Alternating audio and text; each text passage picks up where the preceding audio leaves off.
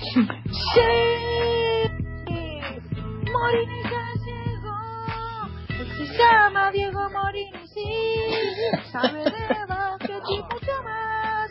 Analizará por las, analizará Lakers. Morini ya llegó. Él dirá porque Lillard tira así. Dirá porque Lebron erró tanto. Él ya está aquí. Preparémonos todos. Morini ya llegó. El rey del triple y muchísimo más. También fajas él te tirará. Ali Muchi, mu- muchísimo más. Morini ya llegó. ¡Bravo! Diego Morini, bienvenido. Hola, buenas tardes. Es una maravilla. Es y la energía además que deja Lucas, ¿no? A partir de, de esa, de esa forma de cantar. Seba.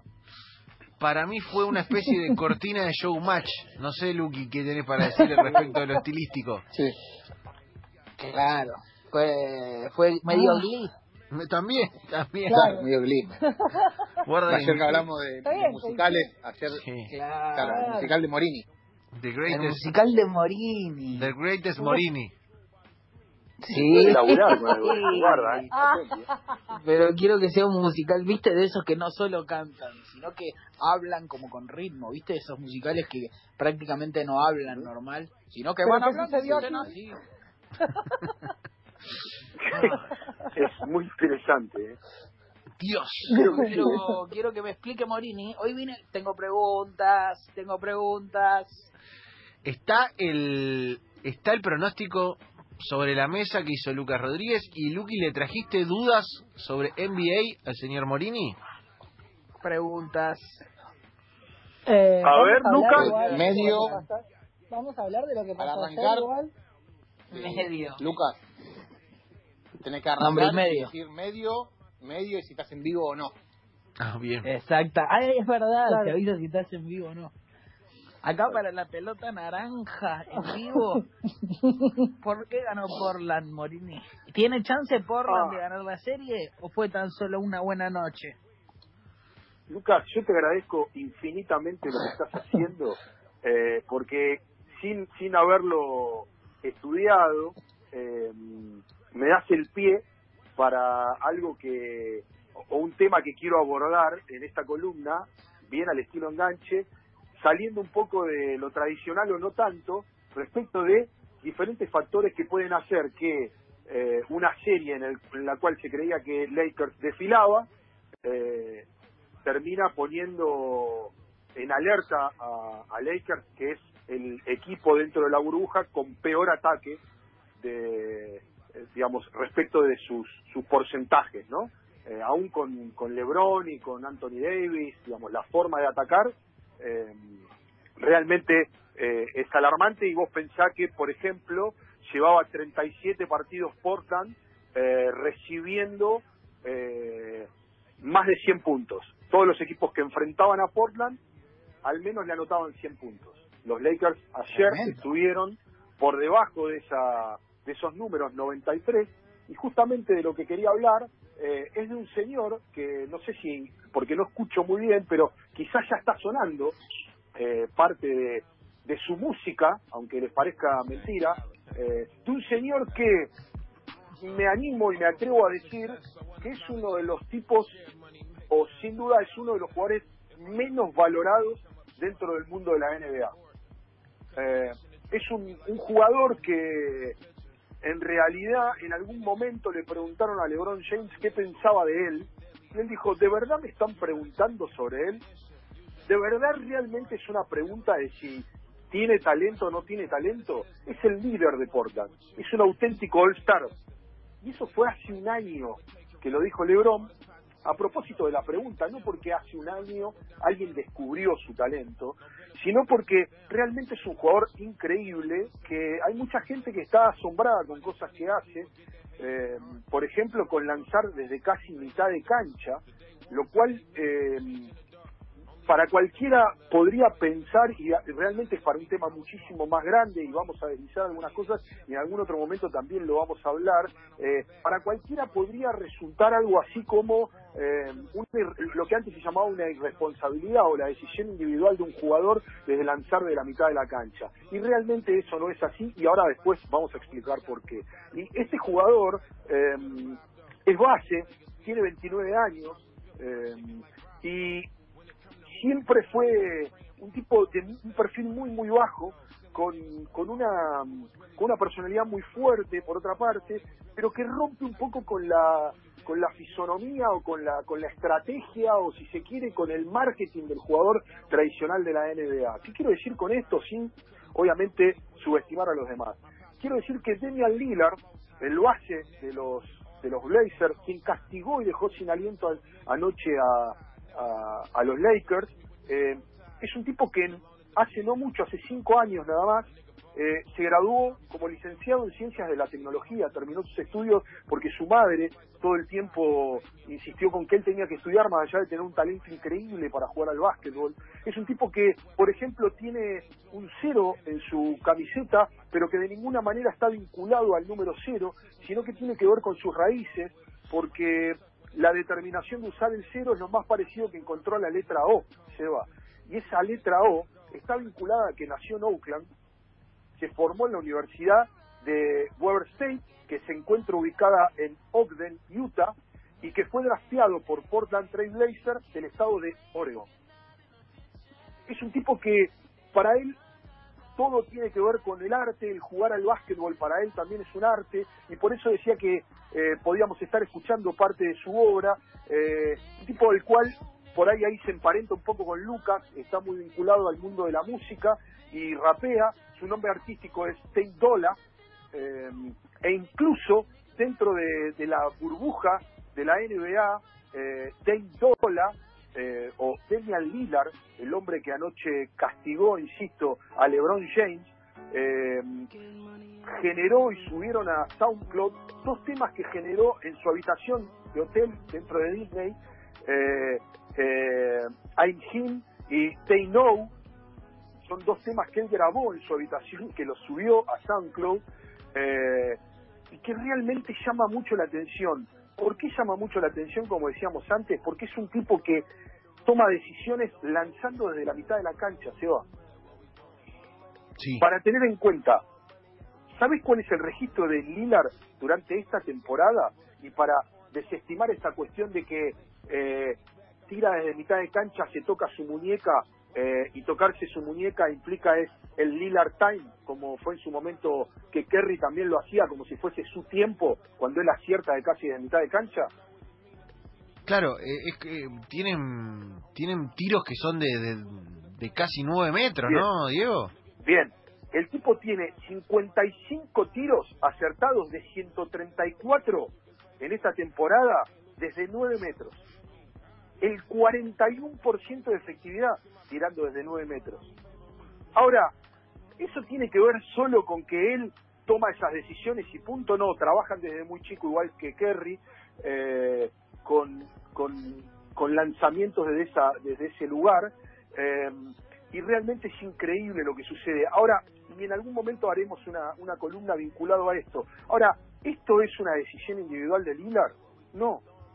La NBA labura tanto y los equipos de la NBA laburan tanto sobre eso y es tan difícil de defender y fue tan difícil para Lakers eh, poder defender lo que hizo anoche Lillard. Ha- Hablemos de que Lillard, por ejemplo, ya eliminó a Oklahoma el año pasado con un, eh, con un tiro desde 11 metros.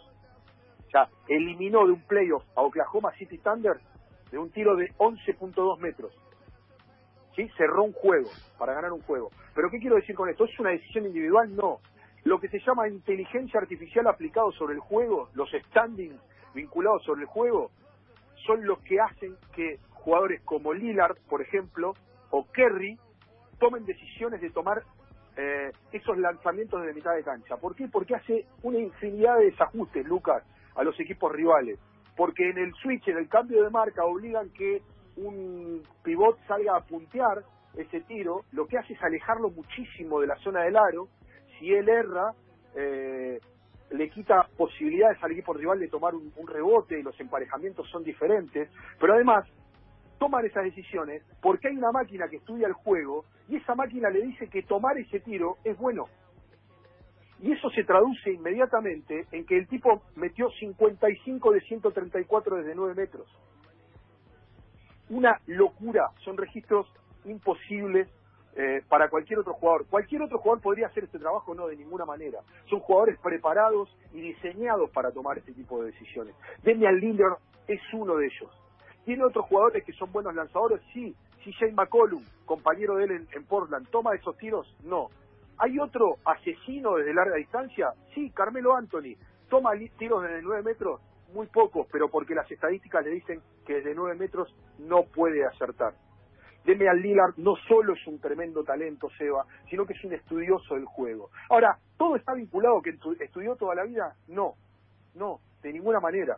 Eh, Vos sabés que él contó en algunas oportunidades que muchas de las de, de sus entrenamientos cuando eran chicos, ¿sabes cómo eran? Eran frente a un poste de teléfono. Había como un aro que se había armado, ¿no? Digamos, porque le faltaba parte de un soporte, y él tiraba a ese poste de teléfono, y como ese poste de teléfono no tenía tabla, no tenía tablero, entonces tenía que ser muy, pero muy preciso para acertar. ¿Quién, le, ¿Quién lo obligó a hacer esto? A una cuadra de su casa estaba este elemento. ¿Quién se lo marcó? Su abuelo.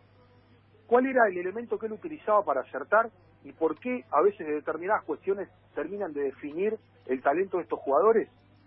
Todos los días se encargaba de cortar cuatro o cinco cajas de leche. ¿Los cartones de leche? Sí. Bueno, el abuelo le decía que vaya, que los corte, los rellene y con esos eh, de leche, esos cartones de leche, él tiraba. Todos los días se tomaba el trabajo de ir a tirarle al poste de teléfono eh, y acertar desde larga distancia. Tiraba desde muy lejos. Él contó, el poste era curvo y no podía usar un tablero, así que tenía que tirar recto. Los chicos mayores pasaban por ahí y me pedían un tiro. Jugábamos uno contra uno y así me preparaba para cualquier competición de cualquier nivel. Ese señor, ese muchacho, se llama Demian Lillard, es el que puso en jaque a LeBron y es el chico que a los 17 años se transformó en uno de los embajadores eh, en la Universidad de Weber State, como te decía, eh, uno de los embajadores mundiales de las Olimpiadas Especiales. Demian Lillard es el mismo que dijo, yo no le tengo miedo a nadie dentro de esta competencia. Mi función es jugar bien al básquet y lo que yo deje no lo voy a dejar con una pelota en la mano, lo voy a dejar como persona, con mi, con mi legado en el arte. Cuando llegué a esta liga me convertí en un embajador mundial para Olimpiadas Especiales y comencé a hacer algunas campañas en Portland y charlas para las escuelas. Eso es lo único que me alimenta. Meter un tiro es lindo, pero lo único que me interesa es dejar una huella. Ese es Demian Lillard, el que ayer le pegó un lindo cachetazo a LeBron James y a Anthony Davis. Damian Lillard, Dame Time, de la mano de Diego Morini. ¿Te quedó claro, Lucky, por qué eh, Tomá. tira de tan lejos? ¿Por qué se lo, se lo volteó a Lebron en, en el primer partido de la serie? Sí, gracias Morini. Tiene que aparecer el hincha de Portland agar- tocándose la 100 como el de el que le dijo estás enfermo a Benedetto en Boca. Escúchame, hay un amigo tuyo que es hincha fanático de Portland. Lucas. Sí, veo. ¿Qué? El señor Germán Beder es un fanático empedernido de Portland. Sí, ayer hablé con Beder, tuve una gran noche, ayer hablé post partido. En realidad vi el final del partido de videollamada con Beder y una gente más. Eh, yo quiero decir que Eh, me, la pasé con, la pasé muy mal, me fui recaliente el partido. Terminó el partido, recaliente terminó el partido. ¿Querías que gane. Lakers? Sí, Yo, soy lebronista, pero a morir. ¿Cómo no vas a querer que gane Lebron? Tiene 35 años. ¿Cómo no vas a querer que gane Lebron? No, Por ¿sabes? favor. A mí me, me molesta que LeBron sea. Es gigante y es- ¿cómo juega tan bien siendo gigante, boludo? Es muy grande para jugar bien. Eh, a, a, a, Ay. ayer, más allá de todo, Bueno. eh, Da- Daniel Verde, Daniel ¿eh? Verde. Daniel Verde. Daniel Verde tiraba el todas afuera. Rex que no tiene, que no tiene mano. Daniel. Verde. eh. Howard, que entró en, en dos segundos, hizo una falta técnica y dos full de personales. Ay. Howard es gigante también. Después Eh, yo la verdad que no, no quiero fogonear ni, ni romper nada, no, no es mi estilo, pero me parece que eh, si todavía no sucedió, es un buen momento para que Diego eh, tome conocimiento de lo que hizo este chico que dice eh, quererlo tanto y admirarlo tanto, ¿no? Me parece. Ah, es verdad. Morini, ¿Qué sé que yo? Lucas Rodríguez Porque hizo le un canta pro day y no te cancioncita. ayudó. Claro, eh, Hice un creo pro de la NBA, pero no te consulté porque hubiese hubiese sido hacer trampa, Morini. Ah, está muy bien, me parece muy bien. eh, lo tengo acá, eh, lo tengo acá, lo tengo acá, Diego. Por favor, ¿puedo puedo puedo conocerlo? Sí, eh, tenemos... Pará, pará, pará, pará, Seba, pará. Sí. Ah, lo que tenés que hacer es que Morini, vos decís el partido, Morini dice el suyo Sí. y comparamos Claro. con el de Lucas. Está Claro. bien eso, ¿eh? Ah, Está bien, genial. está bien, está bien. Eh, Lakers, eh, Portland, Diego. O sea, tengo que dar el, el Sí, ganador y sí. cómo se termina la serie. Sí. No, No, el solamente ganador, solamente ganador. Lakers, Coincidi- Lakers, coincidieron. OKC Houston. Houston. Coincidieron, coincidieron, atención. Utah, Denver. Uy, ese es el más difícil de todo, Denver. No, puso Utah. Clippers, Mavericks. Eh, Clippers, me encantaría Mavericks, porque soy fanático de Doncic, pero Clippers. Tres para tres iguales y uno mal. Eh, Eh, bien. 3 a 1. Milwaukee, Orlando. Final.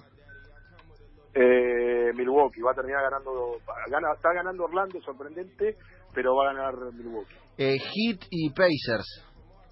Hit, Boston, eh, Filadelfia.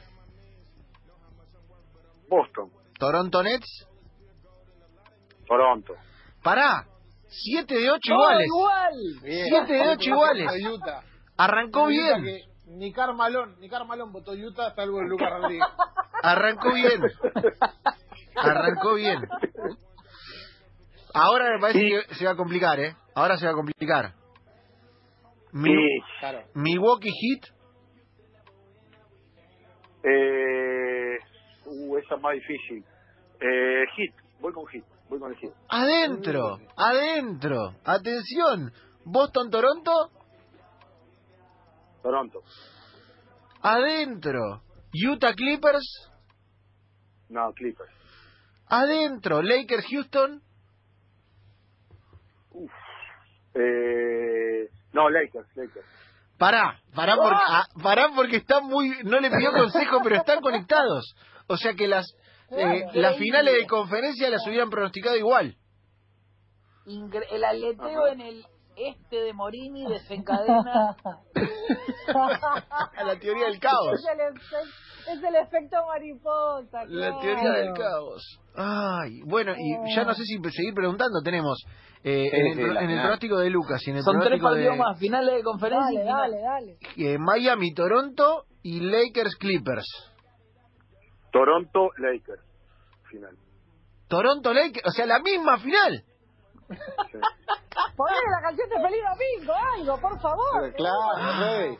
Tengo miedo de preguntar la final porque siento que no sé si lo voy a arruinar No. o si va a ser gol. Sí, para mí lo vas a arruinar, pero Para igual mí- es increíble ya. Ah, Celebremos las ¿Quién, coincidencias. quién gana? final supuesta de la NBA en el pronóstico de Lucas Rodríguez. Toronto Me Raptors, encantaría decir Los qué es lo Ángeles que Lakers. pienso, pero quiero coincidir con Lucas. claro, claro. Diga lo que piensa, diga lo que piensa. Pará, digo lo que pienso y voy a decir qué es lo que contestó Lucas, ¿está bien? A ver, Sí. Berenjena creo que va a ganar, pero Lucas dio Toronto. ¿sabes que no? ¿Sabes que no? ¿Sabes que no? Está mal, pero Mira. no tan mal. Morini, un abrazo. Luqui, a partir de mañana escribí sobre NBA en La Nación. Bien, Luqui. Bien. La columna de Lucas Rodríguez sobre NBA. Yo creo que sí, yo creo que sí. Ah, Igual vos ¿Sabés cómo que pasa? termina esto, ¿no? No acertamos nunca. Termina eliminados todos antes. Eso. Lo que yo ya gané, ¿eh? ya está, ya no juego más. Morini, que es más importante de coincidir con la realidad. Y Lucas, Claro, aunque bueno, te interesan y te, te gustan, te Lucas, gustan todos la esos mitad de jugadores, la plata que puso es para Diego. Claro, es verdad. Dale un, dale un porcentaje, ¿no, Luqui? Ahora que ganaste. Sí, por favor, fue genial. Todo menos uno. Pero Ah, que- Luquita, claro, otro tipo que tenés que seguir y prestarle mucha atención, eh, sobre ¿A quién? No, digo, eh, al que tenés que seguir, que es uno, digamos, que, que, que hizo un poquito de ruido, el amigo eh, Nurkic, la bestia bosnia, eh, Sí, el hombre ese, prestale atención en Portland, ¿eh? Es un tipo muy Genial. interesante, también de, de una de una historia muy particular, muy divertida, eh, una, un portento físico increíble, ¿eh? Prestale atención, lo tiene loco a los a lo grandote de Me. ¿Sabes que me gusta que Luqui te da data? Sí. Te da data para que puedas chapear en el grupo de, del. ¿entendés? del pronóstico. de- decirle aparte eh, Nurkic está jugando por la abuela que falleció hace poquito de coronavirus. Claro, entras al grupo y tirás. ¿Me No. entendés? Hoy, hoy, Y además, hoy hay que solucionar el tema que Nurkic.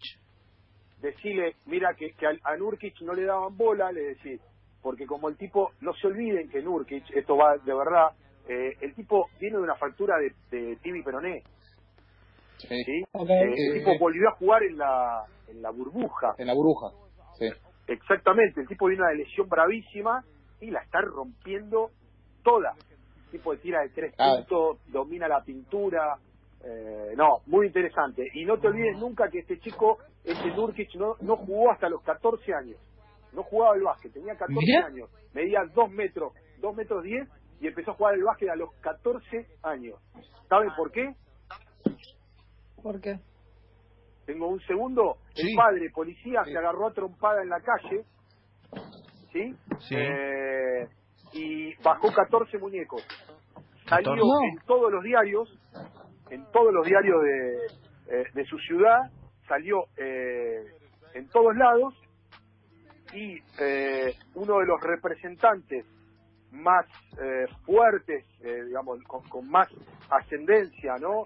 Eh, se acercó hasta Tuzla, la ciudad natal de Nurkic, para preguntarle al padre, este representante era Enes eh, Novcevic, eh, le preguntó al padre si tenía un hijo que jugaba al básquet. Le dijo, no, no tengo ninguno, tengo uno que mide casi lo mismo que yo, que mide 2'10, tiene 14 años, pero no jugó nunca al básquet. A los dos años ya estaba jugando en, en el Lasco esloveno, el amigo Nurkic. Y ahora lo tenés en la NBA rompiéndola toda. Mirá vos. Muy bien. Y hay otro, y hay otro de Portland, para cerrar, que es Gabriel, que fue refugiado político, que llegó a Estados Unidos como refugiado político de Sudán del Sur.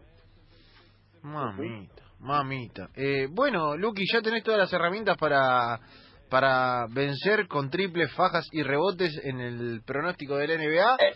Más no te podemos dar. Esta noche la rompo con Clippers.